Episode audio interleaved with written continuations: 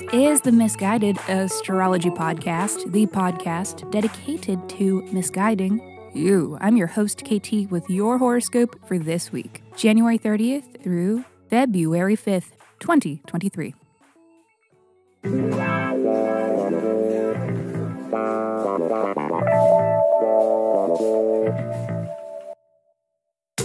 Welcome back to the podcast where I don't know you. I don't, but it might seem kind of like I do because I am sharing musings that are based upon the sun and the moon and the planets and shit.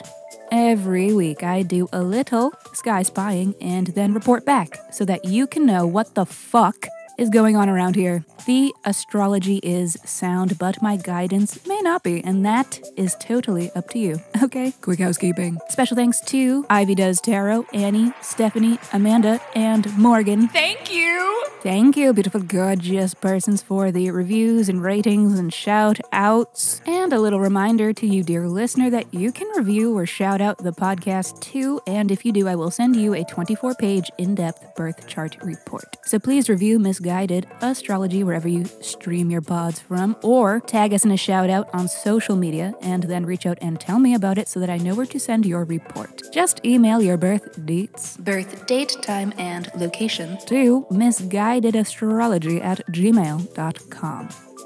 Also, reminder check out missguidedastrology.com slash shop if you want to buy a birth chart report, a solar return report, or a birth chart reading.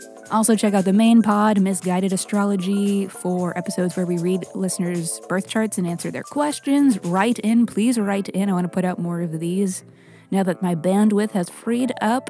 Um, and I guess that's it. So, on that note, happy to be back. Let me hurry up and shut up so that I can keep talking because this is your weekly horoscope. Monday. Anticipate some intense feels and conversations today with the moon applying to a Mars conjunction in Gemini. Say what?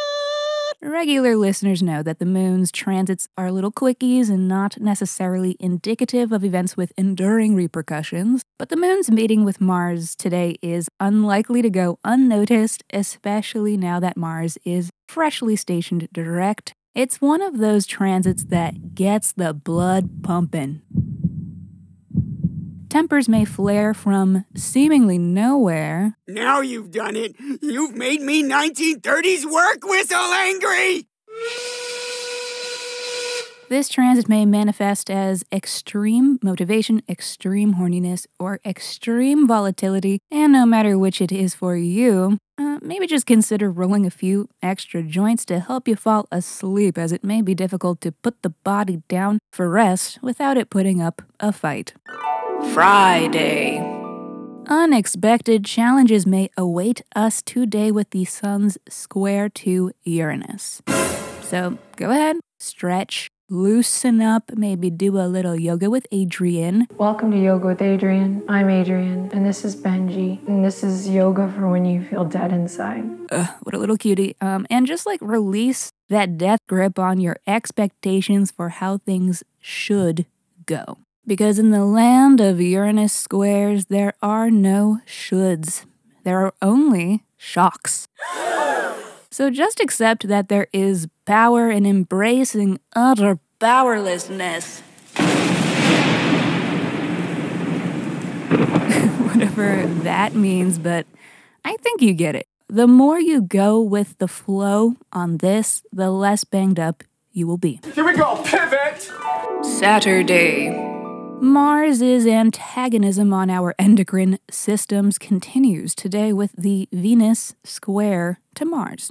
This is a transit that signals challenges in relationships and money. So, you know, everyone's favorite flavors of challenging situations to be endured in this human life, hitting us right where it hurts. it's fine.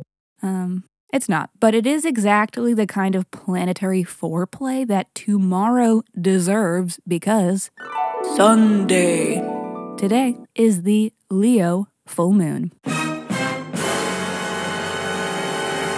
There's enough drama for everyone, plenty to go around. All right, ladies and gentlemen, step right up. Watch out for your Leo rising and Leo moon friends. This is their clout to chase today. Prepare to be gathered up for a story time about who wronged them this week or in this lifetime. I've had it officially. And bring popcorn. We love a little melodrama to keep things interesting. Absolutely. Give us your dramatic reenactments, Leos. We love to attend the theater and we do it for the culture. All that said, you know full moons. It's a full energy transit representing a culminating moment that is often experienced as either a celebration or a goodbye. And your Leo house will give us more clues about where in your life you can expect to feel this most. So let's have a look. Cancer, expect drama or dramatic reenactments to do with your second house, which, after a week involving a Mars square to Venus where there might be challenges with money, then, um, you know, maybe you are kind of having a tense situation to do with funds or money. Second house is the house of your things and your stuff, your material resources, financial shit, money, how you make your money, but also your talents, your skills, and how you use those to make your money. You know, how you support yourself in this capitalist bullshit. Um, and it's not definitely drama. You know, as as was mentioned, it could be a celebration. Maybe you're celebrating money, but with the overall astro of the week, might be a bit of a blow up, fuck you, give me my money thing. Not definitely, but maybe. I don't know, but maybe it's just, it could be fun. It could be fun. Maybe it'll be fun. Let's all go to the lobby to get ourselves a treat. Alrighty, everybody. Thank you for listening to the Miss Guided Astrology Podcast. I'll catch you next Monday. Mwah.